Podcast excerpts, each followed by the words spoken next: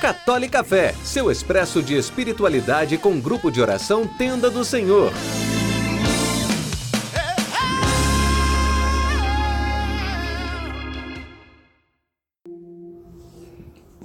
Louvado seja o nosso Senhor Jesus Cristo, para sempre seja louvado. Que a paz do Senhor Jesus esteja em seu coração, onde quer que você esteja. Irmãos, nesta semana nós vamos meditar um pouco sobre um fruto direto de Pentecostes para nós.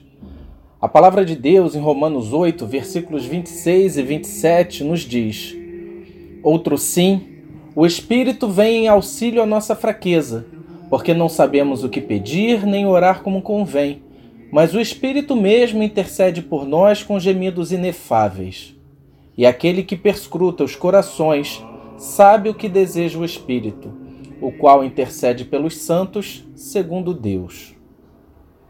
Ao mesmo tempo em que vivemos Pentecostes, também passamos por um momento muito complicado com a pandemia e o isolamento social e é natural que enfrentemos momentos difíceis em nossa vida, pois Jesus não nos prometeu isenção de dor. Ao contrário, chamou a cada um a carregar sua cruz. Mas prometeu-nos a força do alto, o Espírito Santo. E é por essa força, revestidos do Espírito, que devemos encarar os desafios de nossa vida. Nos nossos momentos mais duros, mais difíceis, Muitas vezes não temos nem palavras para descrever nossa dor, nosso sentimento.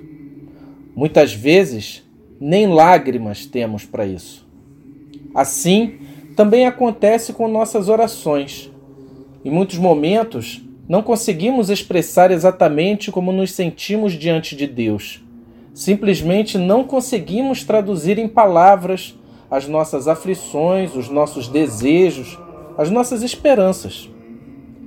Mas a palavra de hoje nos recorda que o Espírito Santo dentro de nós encarrega-se disso.